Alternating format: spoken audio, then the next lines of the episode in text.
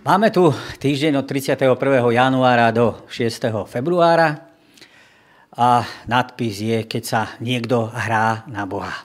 Základný verš znie: Aj hľa, toto je náš Boh, v neho sme dúfali, on nám pomôže. Toto je Hospodin, v neho sme dúfali, plesajme a radujme sa z jeho moci. Istý kazateľ hovoril o pýche. Žena, ktorá kázeň počúvala, išla za ním a povedala mu, že by rada vyznala jeden veľký hriech. A aký hriech to je? Opýtal sa jej kazateľ.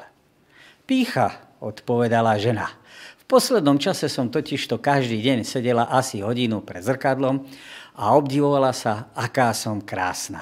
Ach, odpovedal kazateľ, to nie je pýcha, to sú len vaše ilúzie.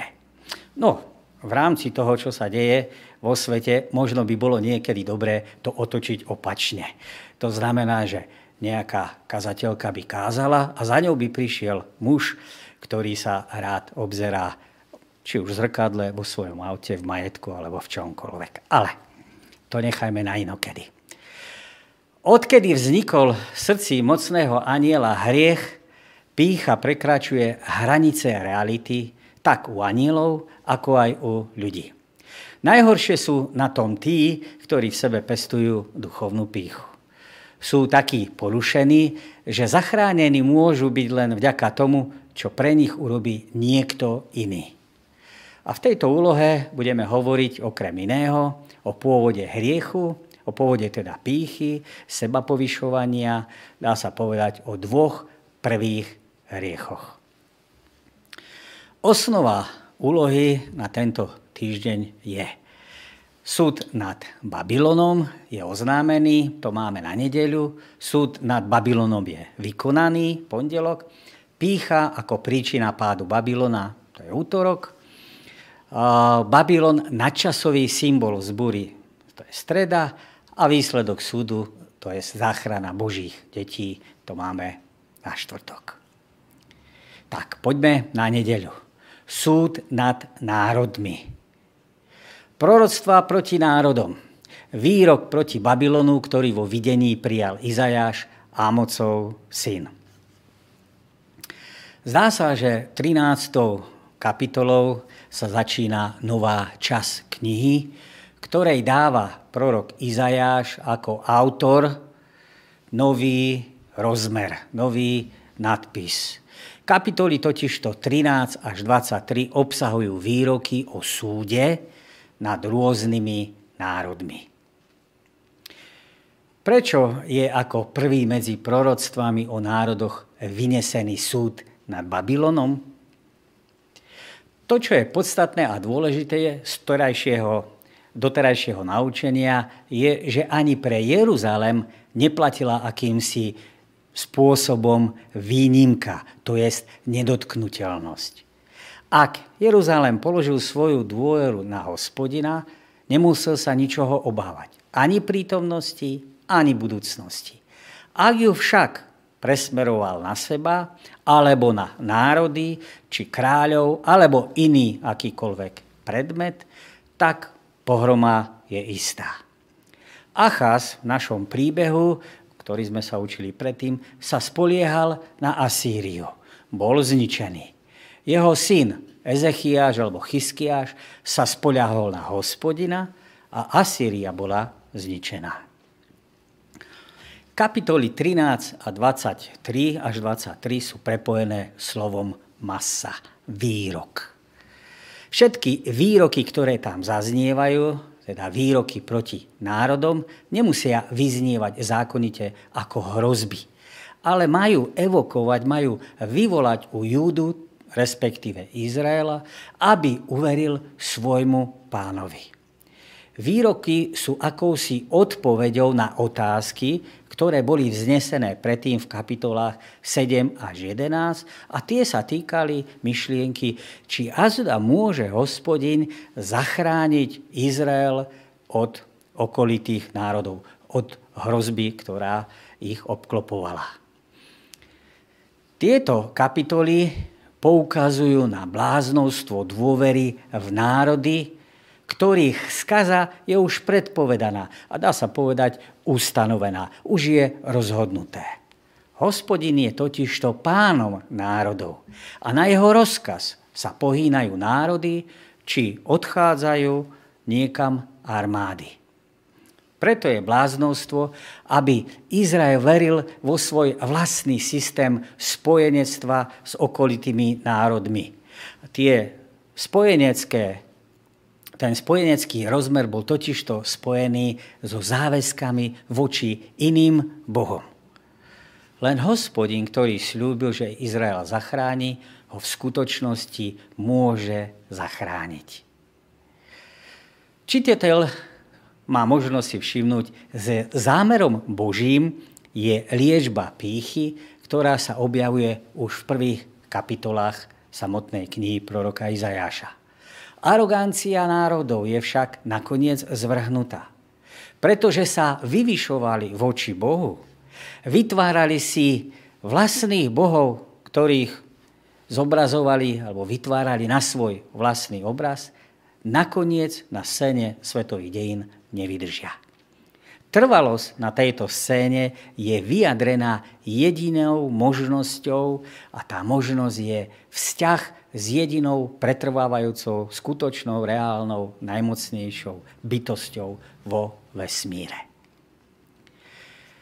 V trinástej kapitole od prvého verša po štrnásť dvadsaťsedem je pasáž, je segment, časť, ktorá sa týka súdu nad národmi a pozornosť sa sústredí na Babylon. Čo pre čitateľa môže byť veľmi divné, pretože všetká pozornosť doteraz bola venovaná Asýrii. A v tejto sekcii trinásť až dvadsaťtri z Asýrii nie je jej určený žiaden výrok. A tak mnohých bádateľov to viedlo k presvedčeniu, že táto pasáž musela byť napísaná v dobách exílu, čiže neskôr, oveľa neskôr, keď bol už na dohľad pád Babylona. Pýcha je akýmsi prvkom pre usporiadanie týchto kapitol. trinásta a štrnásta kapitola nepredstavujú výpad, alebo teda útok smerom k historickému Babylonu, ale skôr voči tomu, čo Babylon skôr predstavoval. Ľudskú slávu, pýchu. V tomto význame je teda Babylon omnoho lepšou voľbou pre predstavenie tohto motívu, ako bolo Ninive, ktoré bolo aj s Asýrčanmi považované, alebo ktoré bolo Asýrčanmi samotnými považované za menej kultúrne vyspelé, a teda menej kultivované ako Babylon. Vďaka bohatému kultúrnemu, náboženskému a politickému dedičstvu staroveku sa Babylon, z Babylonu stala veľmoc, ktorá si podrobila Júdsko a jeho obyvateľov poslala do vyhnanstva. V čase, keď žil prorok Izajáš, sa z ľudského hľadiska, z ľudského pohľadu zdalo takmer nemožné, aby Babylon ohrozoval nejakým spôsobom Boží ľud. Väčšinu obdobia Izajášovho pôsobenia bol Babylon ovládaný Asýriou. Hovoríme teda o novobabylonskom, tzv. novobabylonskom období, to znamená v siedmom storočí, lebo Babylon má svoju históriu oveľa staršiu. Asýrski králi dobili Babylon niekoľkokrát za sebou.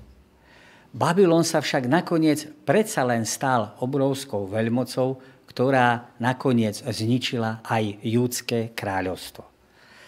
Boh o tom vedel už dopredu. A preto zreteľne vyhlásil, že ten, kto ubližuje jeho deťom, bude zaslúženým spôsobom a náležitým spôsobom potrestaný. Autor úloh nás vyzval k tomu, aby sme si prečítali Izajáša trinástu kapitolu. A otázky pre nás z jeho strany znejú. Všimni si, aké silné slova písateľ používa. Prečo Hospodin dovolí, aby sa niečo takéto vôbec stalo? Zaiste tam trpeli aj nevinní ľudia. Ako si vysvetlíme takéto Božie konanie? Ako sa ti darí vnímať Božiu spravodlivosť a lásku súčasne? Tak to boli otázky, aby ste si ich zodpovedali sami doma. Po prípade, po prípade môžete nám písať, mailovať. Poďme spoločne na pondelok. Pád mesta Babylon. Babylon, ozdoba kráľovstiev, pyšná okrasa Chaldejcov. Ako pochodí, ako keď Boh rozvrátil Sodomu a Gomoru. Neobývaný bude navždy, neosídlený po všetky pokolenia. Arab si tam nepostaví stan a pastieri sa tam neusídlia. Bude tam sídliť púšna zver. Ich domy zaplnia sovy. Budú sa tam zdržiavať pštrosy a besy tam budú poskakovať.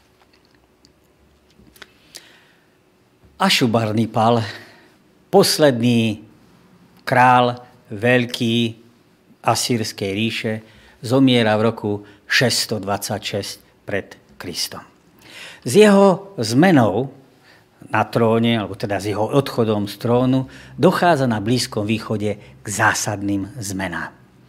Asýrska ríša sa rozpadla na množstvo frakcií a judskí obyvatelia si nejakú dobu užívali oddych, odpočinok, lebo asýrska kontrola bola výrazným spôsobom oslabená.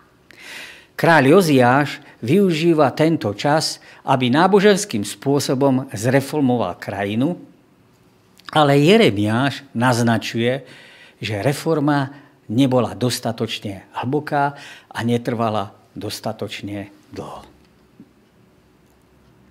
V tomto mocenskom váku sa agresívni faraóni dvadsiatej šiestej dynastie v Egypte veľmi rýchlo presunuli do pozície a do snahy, aby prevzali kontrolu nad západnou Áziou, to bola Blízkeho východu, až k rieke Eufrat zhruba na desať rokov.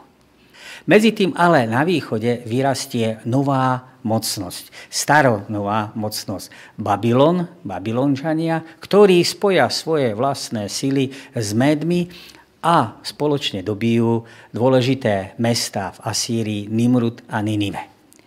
Keď Babylončania postupovali smerom na východ alebo východnému Eufratu, ich aktivity ich zákonitým spôsobom teda priviedli ku konfrontácii s Egypťanmi, ktorí boli v tejto oblasti tzv. Hornej rieky. Po počiatočnej potičke v roku šesťstojedenásť pred Kristom Babylončania a Egypťania sa v roku šesťstopäť stretávajú pri dôležitej bitke pri Karkemiši. Jeremiáš nám zanecháva krátku stopu, krátky záznam a opis tejto bitky v štyridsiatej šiestej kapitole v prvom až dvanástom verši, kde poskytuje pohľad na katastrofálnu porážku Egypťanov. V tejto bitke pri Karkemiši bojuje aj nám už dobre známy Nabuchodonozor, ktorý je najstarším synom kráľa Nabopalazara, ktorý skriesil babylonskú ríšu, Novobabylonsku, a zároveň je aj korunným princom. Dosiahol víťazstvo a egyptská armáda bola nútená sa stiahnuť. Tieto rozhodujúce udalosti obrátili hore nohami celú politickú scénu starovekého Blízkeho východu. To, čo bolo predtým skôr pod kontrolou Egypta, teraz sa dostalo pod kontrolu Babylona. Vrátanie celého územia na juh až k hraniciam Egypta. A do toho prirodzene patrilo aj júdske kráľovstvo. Kráľovské záznamy z Babylona, tzv. Texty babylonskej kroniky, nám osvetľujú túto situáciu. Texty sú zaznamenané vo forme klinového písma a sú každoročnými správami o hlavných udalostiach. Zmieňujú sa o tom, že v tejto dobe Nabuchodonozor dobil celú oblasť oblasti krajiny Chatty, čo bolo označenie pre všetky kráľovstva od Sýrie na sever až po Júdu na juh.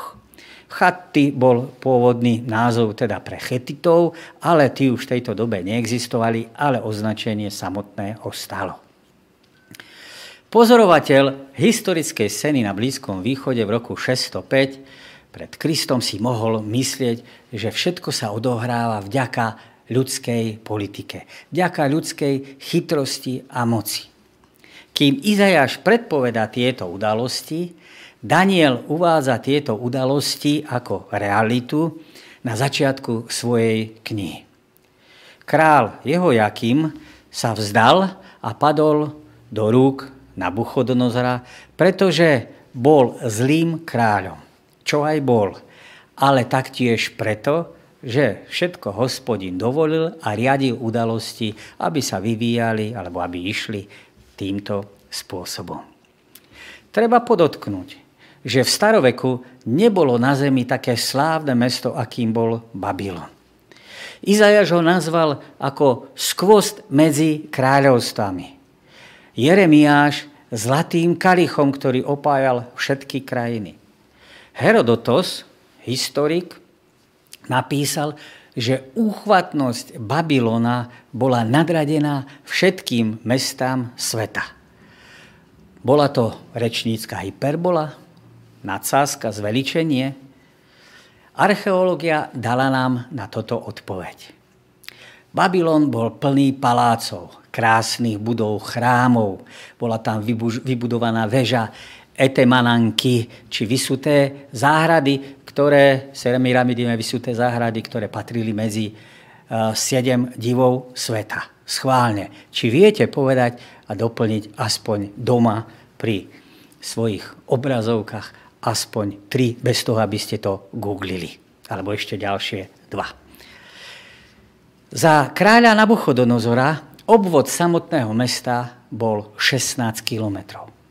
Na porovnanie Ninive malo dvanásť a Jonáš hovorí, že chodil koľko dní, kým to mesto mohol obísť, domáca úloha. Rím desať kilometrov a Atény šesť a pol v časoch svojej najväčšej slávy. Hradby podľa Herodota bol, boli dvesto lakťov vysoké. Otázka je, aký lakeť sa jedná. Spomína tam, myslím, kráľovský lakeť a dodáva, že ten bol ešte o tri palce väčší ako ten obyčajný. No, tak keby sme rátali, že by lakeť mal päťdesiat centimetrov, tak by to boli hradby, ktoré mali päťdesiat metrov. Keby sme to znížili na menej, nevieme presne akú mierku, ale pripúsme, že by to mohlo byť medzi šesťdesiat až sto metrov. Spojené hradby, dvakrát tam boli hradby, potom boli spojené, boli dvadsaťštyri metrov široké na vrchu. Dva štvorzáprahy sa mohli pohľad, po, pohybovať na ňom. Štvorzáprahy, to znamená, že štyri kone vedľa seba zapriahnuté a dva štvorzáprahy. Dostatok jedla, dostatok pitia im umožňovalo prežiť aj niekoľkoročné obliehanie. Pre zaujímavosť, klinové písmo prebrali Babylončania od Sumerov. A v druhom tisícročí pred Kristom to bola diplomatická reč Predného Orientu. Matematika a geometria stáli v popredí pre poľnohospodárstvo ako aj pre obchod. Používali desiatkovú aj šesťdesiatkovú sústavu. Pri riešení dôležitých vecí používali Euklidovú či Pythagorovú vetu. Dokázali odlíšiť obežnice od stálic, zistili ekliptiku slnka, určili a predpovedali zatmenie mesiaca. Pomenovanie súhvezdí zverokoru sú vďaka Babylončane známe až do dnes. Keď v roku päťstotridsaťdeväť kráľ, kráľ perský Kýros dobil Babylon a pripojil ho k Médoperskej ríši, mesto navždy stratilo nezávislosť.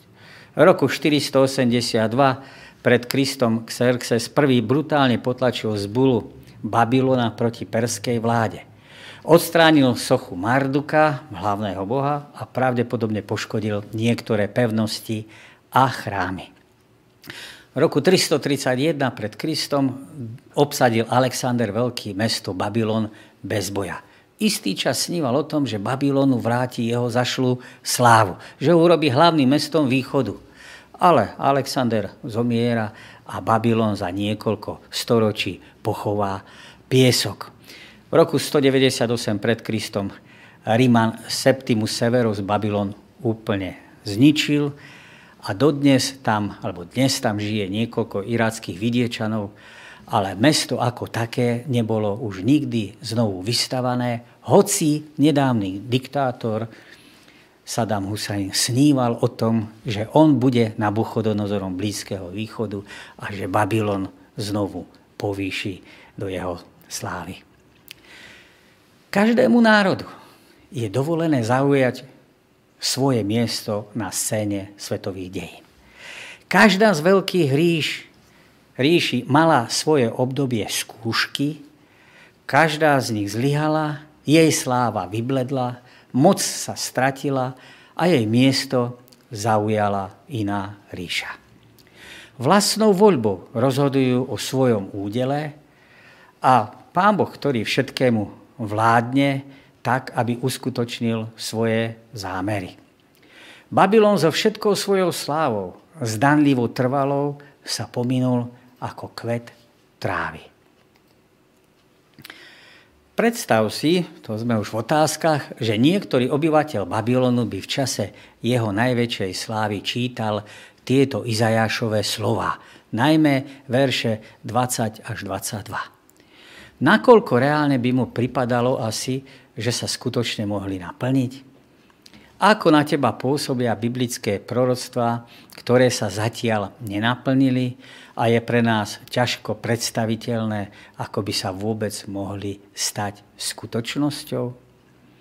No, tak keď sa pozrieme do proroka Jeremiáša, tak máme záznam o tom, že prorok Jeremiáš bol cenený u Babylončanov, lebo predpovedal pád samotného Jeruzalema, alebo respektíve vyzýval Jeruzalem k tomu, aby sa poddal bez boja samotným Babylončanom. A bolo to uvádzané ako proroctvo od Hospodina. A keď sa nepoddá, tak privede na ňo Nabuchodonozora, privede na ňo Babylon teda, a Jeruzalem bude porazený. Takže minimálne z toho obdobia by tí, Jeru, Jeruzalem, pardon, tí Babylončania počuli tie proroctvá proroka Jeremiáša a mohli sa s nimi vyrovnávať, že boli, boli vypovedané, boli prorokované skôr, ako sa veci odohrali a stali. Prorok Izajáš ide ešte o nejakých stopäťdesiat rokov skôr, ale či sa k Babylončanom tieto proroctvá dostali, nevieme. Minimálne si môžeme spomenúť na to, že aj Asyrčania mali, mali svoju svoju česť sa stretnúť s najvyšším Bohom. Prorok Jonáš tam prichádza, prorokuje mesto Sakaja, že? V Egypte sa mohli stretnúť s Jozefom, s Mojžišom, že? Alexander Veľký, keď prichádza k Jeruzalému, tak podľa legendy vychádza veľkňaz Janaj, ktorý číta prvú časť Danielovho proroctva, kde ho oboznámi, že on je ten prvý král, že on porazí Medoperskú ríšu, ale neprečítali mu tú druhú časť, že jeho syn nezdedí jeho kráľovstvo a že on zomrie mladý. Takže tam vidíme aj tú myšlienku toho, že tie proroctva sa dostávali do, do, medzi tých ľudí. A severný Severné kráľovstvo, teda Izrael, keď bol rozprášený, keď bol rozprášený asýrským kráľovstvom, Tiglat-Pilesárom tretím, áno, tak vďaka tomu sa tie proroctvá, mnohé veci, predpovede, známosť o Bohu, dostalo aj do tých oblastí, kde o, o ňom predtým nechýrovali alebo mali len skúpe správy. Ale my poďme ďalej. Útorok má nadpis Pád pyšného kráľa. Ako si padla z neba žiarivá zornička, zrazený si na zem vládca nad národmi. Veď si si v srdci povedal, do nebies vystúpim, až nad Božie hviezdy vyvyším svoj trón. Sídliť chcem na vrchu zhromaždenia, na najkrajnejšom severe. Vystúpim do výšin oblakov a prirovnám sa k najvyššiemu. Do podsvetia si však zvrhnutý do najhlbšej jamy. Pád Babylona v trinástej kapitole, ako je to predpovedané, proroka Izajáša prináša Božiemu ľudu slobodu. Proroci akoby sa z tejto udalosti vysmievali, z toho pádu Babylona. Je to poetická reč, ktorú nemôžeme brať doslovne, Napríklad, keď sa hovorí o tých mŕtvych kráľov, ktorí vítajú svojho nového kolegu v ríši mŕtvych, kde červy a larvy budú jeho posteľnou bielizňou. Hospodin takýmto napínavým spôsobom hovorí o namyslenom kráľovi, ktorý bude ponížený, podobne ako sa to prihodilo iným pyšným monarchom už pred ním. V tejto časti babylonského refrénu je hlavným prvkom posmešná pieseň. Raduje sa z pádu povýšeného monarchu sveta. Môžeme povedať, že sa tu jedná o zosilnenú špecifikáciu všeobecnejších tvrdení kapitoly trinásť. Zničenie ľudskej pýchy je pomocou básne vyjadrené alebo stvárnené plnším, plastickejším, reálnejším spôsobom. Písmo hovorí, že je to Boh, ktorý dáva povstávať proti, je to Boh, ktorý povstáva proti Babylonu. A nerobí to len preto, že stvorená bytosť sa nemôže vyvyšovať proti svojmu stvoriteľovi, ale aj preto, že svetská moc arogantným spôsobom drží v zajatí jeho ľud. Ľud, ktorý slúži Pánu Bohu, ktorému Pán Boh zasľúbil vykúpenie a skrze ktoré ho chce požehnať celý svet. Boží hnev je zamierený negatívnym spôsobom na hriech. Je namierený proti hriechu, ale pozitívnym spôsobom aj proti tomu, kto blokuje požehnanie. Vízia nádeje je predstavená v prvých štyroch veršoch. Výsledkom babylonského zvrhnutia bude sľúbené vyslobodenie. Hoci Izrael na základe nedôvery upadne do zajatia, ako tomu bolo v Egypte, a ako vidíte na slajde, kedy boli vyvedení z Egypta, Hospodin ho neopustí.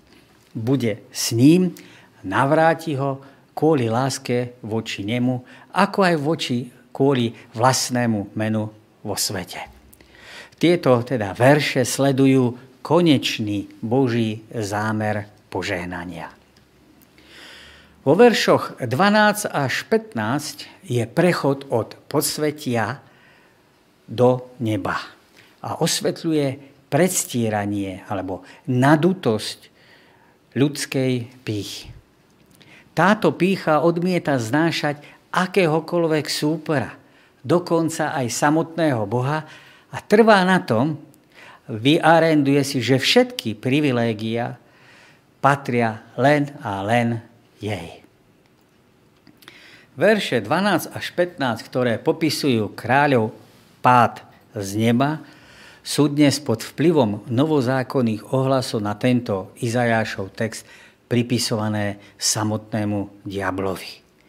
Ale treba si uvedomiť, že to je len sekundárny rozmer.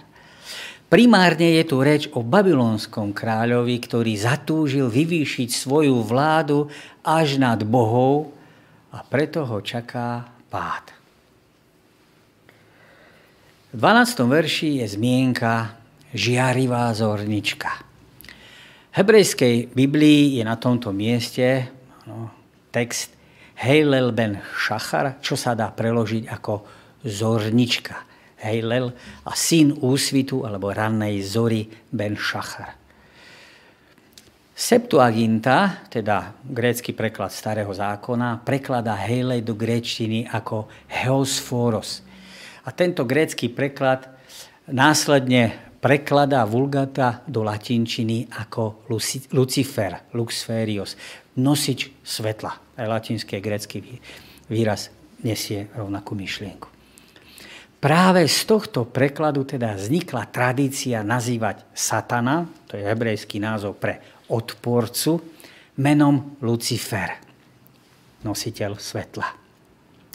dvanásty verš teda hovorí o páde Boha. Je to výsmech nad človekom, ktorý sám seba pokladal za Boha. Brat Beneš poukazuje na súvislosť s hadom v raji takýmto spôsobom. Babylonský kráľ ten sa usilovať byl, usiloval byť najvyššie, ako je to len možné, byť priamo vedľa najvyššieho. Táto tendencia je pre Babylon úplne príznačná, ako nám to dokladá aj príbeh o stavbe babylonskej veže. Tej sa budeme venovať. Text však nevylučuje, že chcel byť rovný Hospodinovi. Môžeme porovnať Daniela ôsmu kapitolu desiaty a jedenásty verš má líroch. Potom by však text vypovedal súčasne o babylonskom kráľovi aj o hadovi, ktorý túto túžbu na seba človeku dokonca sám prezradil. Budete ako Boh. Tam je skrytá tá túžba. To znamená, že babylonský kráľ má s tým oným hadom z raja niečo spoločné. Akoby had má v tom kráľovi svoje spodobnenie. A Izajašov text vypovedá, teda prorokuje rovnako aj o páde tohto hada, ktorý potom máme zosobnený alebo ukázaný v Zjavení dvanástej kapitole deviatom verši. Zornička bola v mýtoch označovaná ako božstvo. Syn tohto božstva bol vo vtedajšom svete akýsi nadčlovek, poloboh. Aj prezývka babylonského kráľa teda odkazuje čitateľa k úvahám o tom, že Izajášové proroctvo nepriamým spôsobom vyhlasuje porážku hada, teda satana. S tým súvisí aj skutočnosť, že v starom zákone sa hviezda v jednotnom čísle využíva výhradne ako metafora pre Mesiáša. Vyhne, vynde hviezda z Jákoba. Že? Výnimkou je práve Izajáš štrnásť dvanásť. Ak je použitá aj tu, potom naznačuje, že syn zorničky je pseudomesiáš, falošný Mesiáš, teda kto sa niek- niekto, kto sa len na Mesiáša len hrá, zavádza a klame. Ale my si pa- pamätáme, že v Jánovom evanjeliu máme vyvýšenie Krista na púšti, kde bol vyvýšený, pardon, kde bol vyvýšený had, tá zmienka o tom. Takže had, ktorý je v písme spájaný častokrát so satanom, tentokrát je spojený s pozitívnym obrazom z Mesiáša. Ako bol had vyvýšený na púšti, tak musí byť syn človeka. Že? tretia kapitola Evanjelia podľa Jána. Z veršov dvanásť až pätnásť je však zrejme, že prorok opustil historický a pozemský pohľad a začal opisovať udalosti z inej sféry. Tým, že si chce kráľ Babylona postaviť svoj trón nad hviezdy silného Boha a byť podobný najvyššiemu, zosobňuje teda satana v jeho zbure voči Bohu.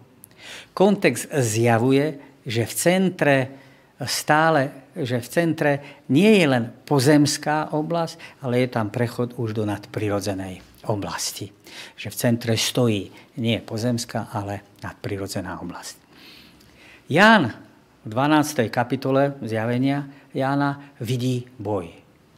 Izajáš a Ezechiel svedčia o rovnakom scenári.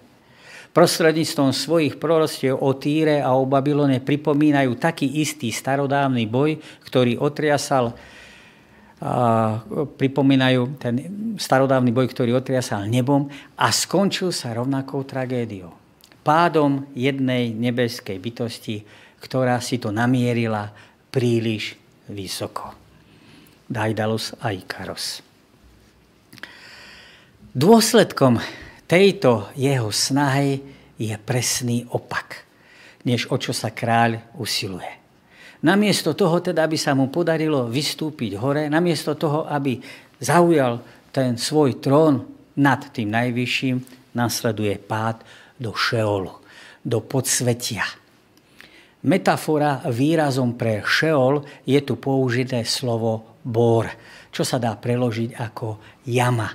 V skutočnosti teda ide o podzemnú cisternu, podobnú, do ktorej hodili Jozefa jeho bratia. Šeol teda nepredstavuje miesto podzemov, kde sa tí ľudia zhromaždili a nejakým spôsobom fungujú, kde žijú tzv. Duše mŕtvych, ale znamená to jednoducho povedané hrob, miesto zániku a rozkladu. Autor sa znova chce nás niečo opýtať, Aby sme porovnali Izaiáša štrnásť, trinásty a štrnásty verš s Matúšom jedenásť, dvadsaťdeväť. Ján trinásť, päť a Filipanom dva, päť až osem. Čo nám tieto verše hovoria o protiklade medzi Božím a satanovým charakterom? Ako sa Boh pozerá na pýchu, na myslenosť a túžbu po nadvláde? Streda, Babylon ako symbol zbúry voči Bohu. Povstanem proti ním, znie výrok Hospodinov, a vyhubím v Babylone meno tých, čo zostali, rod aj potomstvo. Znie výrok Hospodina. Žena bola odetá do purpuru a šarlátu a ozdobená zlatom a drahými kameňmi a perlami. V ruke mala zlatý pohár plný ohavnosti a nečistoty svojho smilstva. Na čele mala napísané meno tajomstvo. Veľký Babylon, matka neviestok a ohavnosti zeme. Videl som tú ženu spitú krvou svätých a krvou Ježišových mučeníkov. Keď som ju uzrel, veľmi som sa divil. Potom som videl zostupovať z neba iného anjela, ktorý mal veľkú moc. Jeho slávou sa rozžiarila zem. I zvolal mohutným hlasom. Padol, padol veľký Babylon a stal sa príbytkom démonov. Skrýšou všetkých nečistých duchov. Skrýšou všetkých nečistých vtákov. Skrýšou všetkej nečistej a nenávidenej zveri. Lebo všetky národy pili z vína vášne smilstva tejto neviestky a králi zeme s ňou smilnili a kupci zeme zbohatli z moci jej zhýralého prepichu. To bol odkaz. Tie, tie dve posledné boli odkazy novozákonné. Ale aby sme pochopili, prečo je Babylon symbol zbúry voči Bohu, tak sa musíme prirodzeným spôsobom vrátiť na prvé miesto, alebo na miesto, kde sa prvýkrát stretávame s Babylónom, do jedenástej kapitoly knihy Genesis, kde tento príbeh je základom pre spomenuté označenia a pochopenia tohto príbehu, ako aj východiskom pre označenie Bábela, Babylonu ako symbol zbúry, odboja a odporu voči najvyššiemu. Jazyk nám predstaví dve dôležité teologické myšlienky. Na slajde môžete vidieť, že je tam chiastická štruktúra, takže obrátené písmeno X alebo zrkadlovým spôsobom, to si môžete pozrieť, tomu sa nebudem venovať. Ale dve dôležité teologické myšlienky. Jazyk, ktorým sa v prvej v tej časti používa k popisu práce staviteľov Babylona, totižto odráža správu alebo opis stvorenia so zámerom zvrátiť dielo stvorenia a nahradiť Boha stvorením.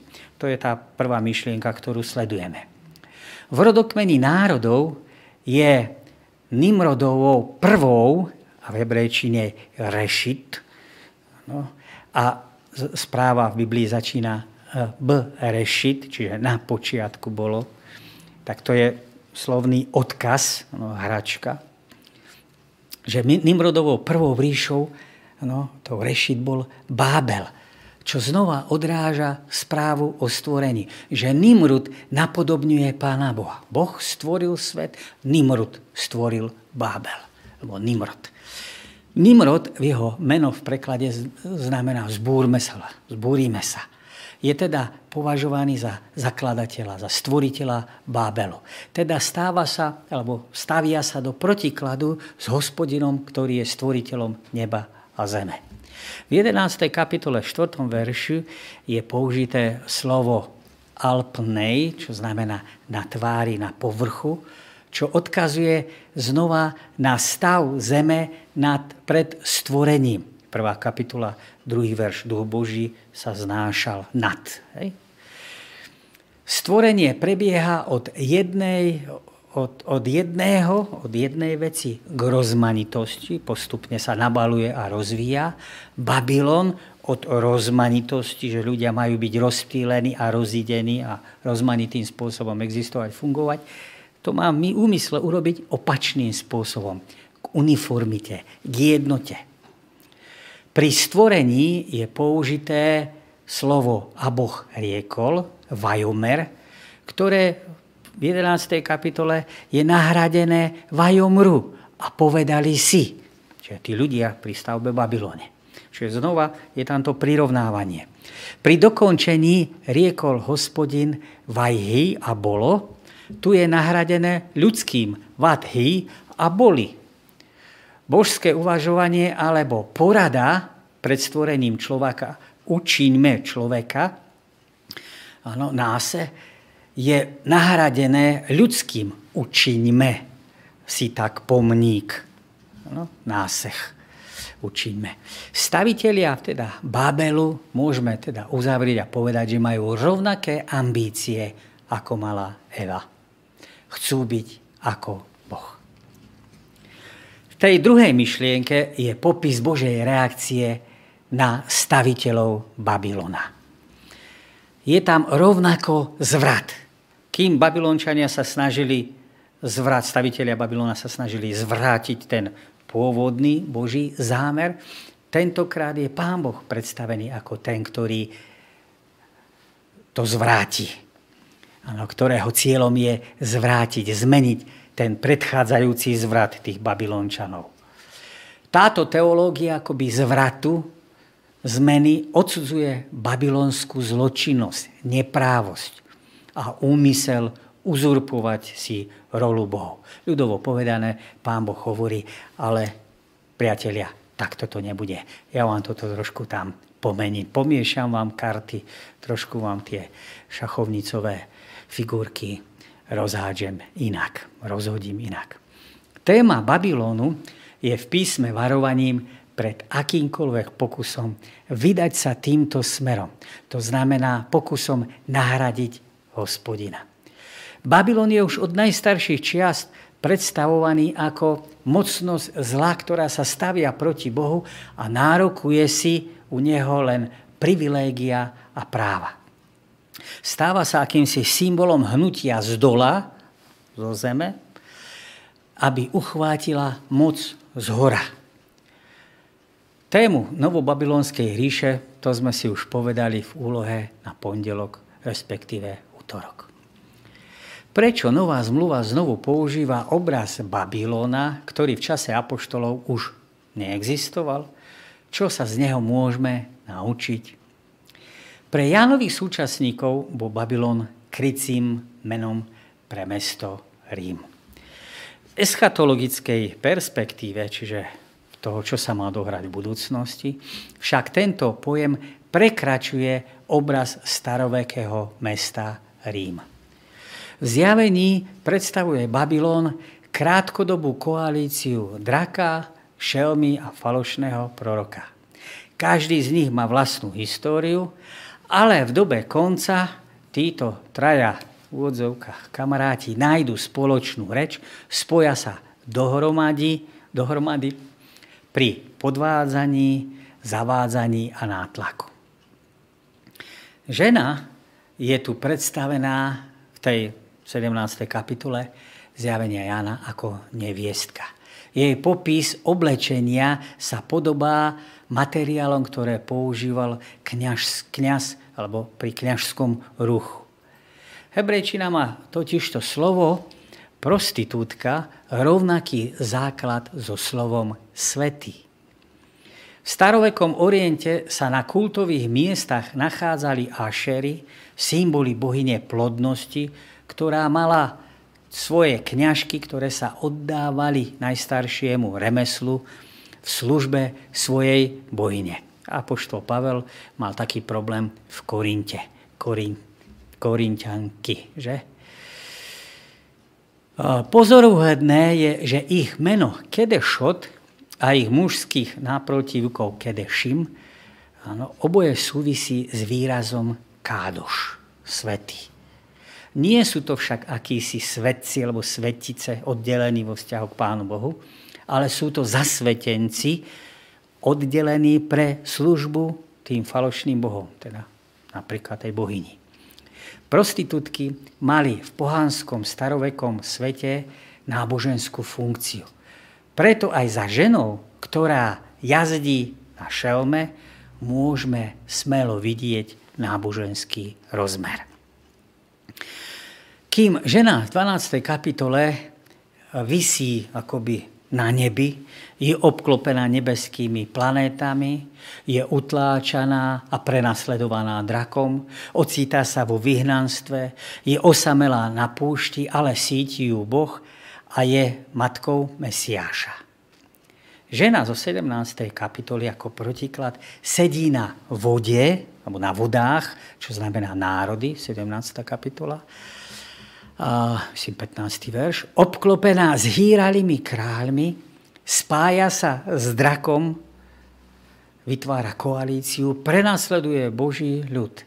Je na tróne, ktorý jej dáva drak, oslavuje a je spýtá krvou svätých. Je označená ako matka prostitútok. Je jasné, že tieto dve ženy sú vzájomnými protikladmi. Izrael v písme je pripodobnený ku žene, k manželke Hospodinovej. A nevernosť tohto Izraela je označovaná ako hriech, ako smilstvo, ako prostitúcia. A v Zjavení Jána používa rovnaký jazyk. Totožnosť odpadlej alebo padlej ženy je teda jasná. Nejedná sa o nejakú pohanskú moc alebo o nejakú politickú, ale odkazuje alebo symbolizuje na nevernosť Božieho ľudu. Je to teda cirkev, ktorá sa odchýlila z cesty a kompromitovala sa s pozemskými milencami, mocnosťami. Inými slovami povedané, žena v dvanástej kapitole je tou istou ženou o nejaký časový úsek neskôr, čiže ženou sedemnástej kapitole. Veľký Babylon teda prezrádza jej náboženskú podstatu a túžbu zaujať Božie miesto.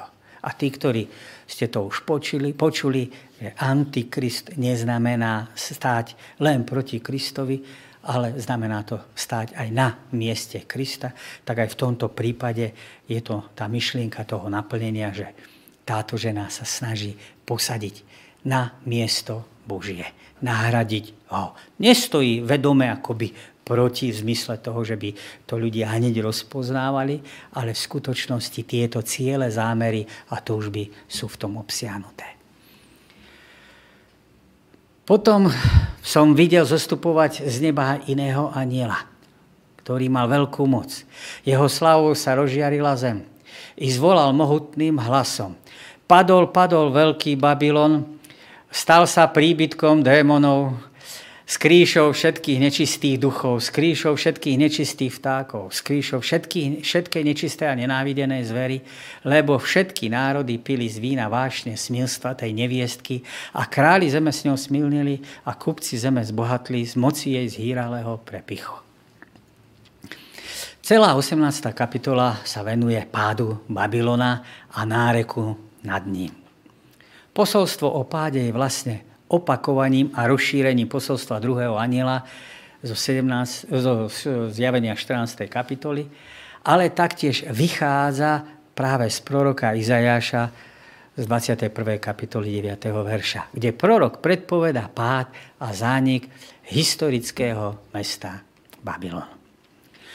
Zrútenie Babylona doby konca je tak isté, ako bol pád, ako bol predpovedaný pád starovekého Babylona. Rovnako ako starozákonný Babylon, tak aj tento náboženský systém doby konca stal sa príbytkom démonov, nečistých duchov a nečistých vtákov. Ján na pozadí osudu starozákonného Babylonu ukazuje skazu tohto odpadnutého náboženského systému doby konca. Autor znova nám chce položiť otázky. Aký je tvoj postoj k Bohu a spaseniu, ktoré ti ponúka? Dokážeš ho prijať ako nezaslúžený dar? Nemáš aj ty niekedy ten, ten, tendenciu doprava, dopracovať sa až k nebu tým, čo sám dokážeš ako dávny Babylon? Tak, sestry a bratia, otázky pre vás, teda pre nás samozrejme. Štvrtok. Konečné víťazstvo Siona je téma. V ten deň Hospodín potrestá nebeské zástupy na výsosti aj pozemských kráľov na zemi. Spolu budú zhromaždení ako väzni v jame, zavretí pod zámkom a po mnohých rokoch pardon, po mnohých dňoch potrestaní.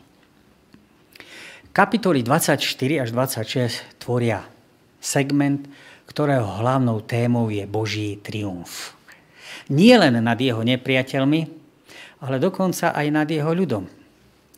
Hoci v kapitolách trinásť až dvadsaťtri sa národy dostávajú akoby do centra pozornosti, tieto kapitoly dvadsaťštyri až dvadsaťšesť obracajú pozornosť znovu na Hospodina.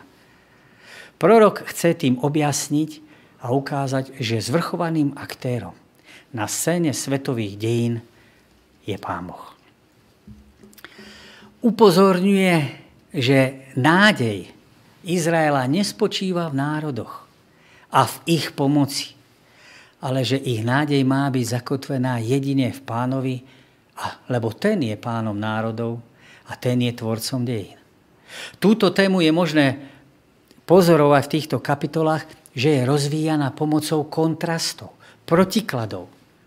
Pozorný čitateľ má možnosť si všimnúť, že tento kontrast je vyjadrený pomocou miest. V prísloviach, ak si spomínate, sme mali múdrosť versus bláznostvo na mestských výšinách a tu Izajáš hovorí o meste, ktoré je zničené a o meste, ktoré bude vybudované.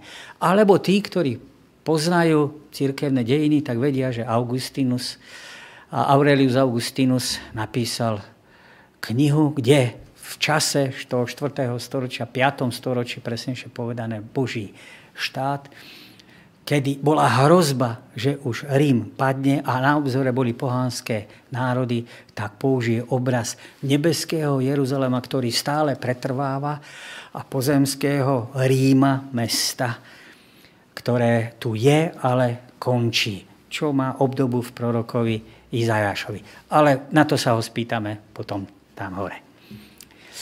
Izajáš vykresľuje kontrast medzi mestom človeka a mestom Božím. Mesto človeka je zvrhnuté, opustené a zničené. To druhé mesto, teda mesto Božie, je naopak miestom bezpečia, hojnosti a života. A tento kontrast je vidno aj v piesni, kedy v meste, kde zaznievalo predtým veselé, pijanské veselie, je teraz ticho. A namiesto toho zaznieva pieseň Júdova o Hospodinovi, ktorý je silný, aby zachránil bezmocných, a súcitný, aby vykúpil hriešných. dvadsiaty štvrtý a dvadsiaty piaty verš je venovaná pozornosť v mestu tohto sveta, jeho zvrhnutiu, verš dvadsiaty štvrtý, a reakcia na jeho zvrhnutie, dvadsiaty piaty dvadsiaty šiesty a dvadsiaty siedmy verš sa zameriavajú na Božie úsilie v prospech jeho ľudu. Dôležitý prvok je tu priznanie bezmocnosti ľudí, dvadsaťšesť, sedem až osemnásť, s čím je ale spojené presvedčenie, že Hospodin je ochotný prejaviť svoju moc medzi národmi a oslobodiť ich od nich svoj ľud. V kapitole dvadsaťštyri sú zhrnuté všetky národy sveta a sú zhromaždené do jedného celku. Už nie je to tak, ako to bolo predtým, že Hospodin čelil Babylonu, Damasku či Týru. Teraz je to v tejto kapitole samotná zem. A termín zem sa tam vyskytuje sedemnásťkrát. A táto zem stojí pred súdom. A dvadsiata štvrtá teda kapitola funguje ako prechodné zameranie pozornosti na Boha a kapitola dvadsiata piata až dvadsiata siedma sústredenie pozornosti na to, čo vykoná. On je ten teda, ktorý určí osud národu podľa ich vzťahu k jeho zákonu a k jeho ustanoveniam dvadsaťštyri päť. Čiže ak si myslia ľudia, že zákon nefunguje a neplatí, tak toto proroctvo ukazuje aj do budúcnosti. V prvom a šiestom verši je vykreslený ústredný obraz celosvetového zničenia. Zem je pod kliatbou, lebo ľudia porušili Božie zákony. Nikto od najvyššieho až po najnižšieho neunikne devastácii, zničeniu. A ostane len zvyšok. V hoci jazyk je primárne určený pre Júdsko a ukazuje na Božie zaobchádzanie s Júdom a s Izraelom, zároveň je modelom alebo predobrazom na to, ako bude Hospodin zaobchádzať s celým svetom. sedemnásť až dvadsaťtri verše máme popis rôznych katastrof, ktoré prídu na zem. Stabilný a predtým predvídateľný svet sa úplne otočí, zvrtne. A na zdesenie a hrôzu všetkých, ktorých stabilita spočívala v tomto svete, sa zvrhne alebo otočí tým nepredvídaným pre nich spôsobom. Obraz je rozšírený na celý vesmír. Verše dvadsať až dvadsaťtri. Zemským problémom je vzbúra voči Bohu, voči jeho zákonom, a tak prichádza Pán, proti ktorému je táto vzbúra namierená. Výsledok je zvrhnutie do hlbín, nám známej cisterny, bor, jamy, do šeolu, trest a nakoniec Božia vláda. V osemnástom verši je obraz čerpaný z prvej knihy Mojžišovej siedmej kapitole jedenásteho verša, kde sa otvorili nebeské okná, aby uvoľnili na zem úžasnú energiu alebo úžasnú váhu vody, aby bola zem očistená od jej prestúpenia. V osemnástom verši okna na výsostiach naznačuje, že nejde o ďalšiu potopu, ale pre otvorenie sa, pre zničenie toho, čo je hore aj dole, teda kompletné zničenie. Obraz opilca a kolísajúcej sa koliby výstižne zachytáva neistotu a kolaps celej zeme. Táto planéta nemá večné trvanie. Dokonca ľudia sú predstavení ako niet sa o čo oprieť z toho pozemského hľadiska. Veď kto by sa oprel o opilca, aby mal istotu? Celá história teda speje k bodu, kedy bude vykonaná spravodlivosť alebo spravodlivá odmena a zlo, alebo respektíve zlí, budú potrestaní. Text nám predstavuje, že celý pohanský panteón bohov, ako aj pozemskí králi, budú potrestaní. Nebeské voje môžu odkazovať tiež na spúrnych anielov, ktorí zápasili s Bohom, s jeho ľudom.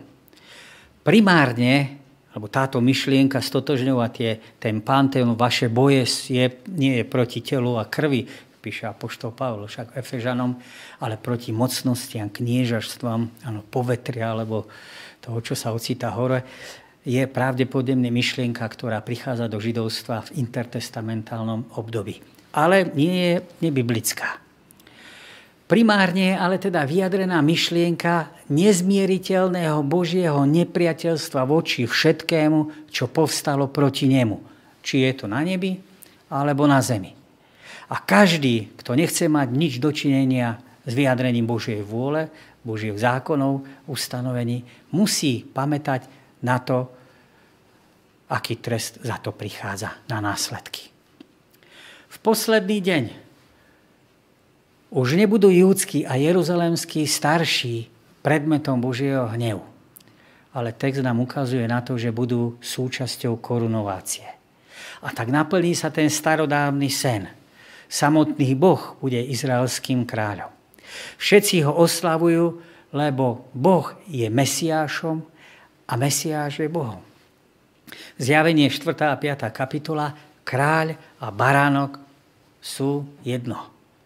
To je celá pravá sláva Božia. Stvoriteľ je vykupiteľom a jeho kráľovstvo je umožnené len vďaka jeho milosrdenstvu, vďaka jeho blahosklonnosti. A kresťan vie, že oslava, ktorá je naznačená v dvadsiatej štvrtej kapitole prvom verši, by nebola bez Izajáša päťdesiatej tretej kapitoly. Ale k tomu sa ešte dostaneme. Na záver, posledné otázky. Kapitoly Izajáš dvadsaťštyri až dvadsaťsedem hovoria vlastne o tom, čo čítame v celej Biblii.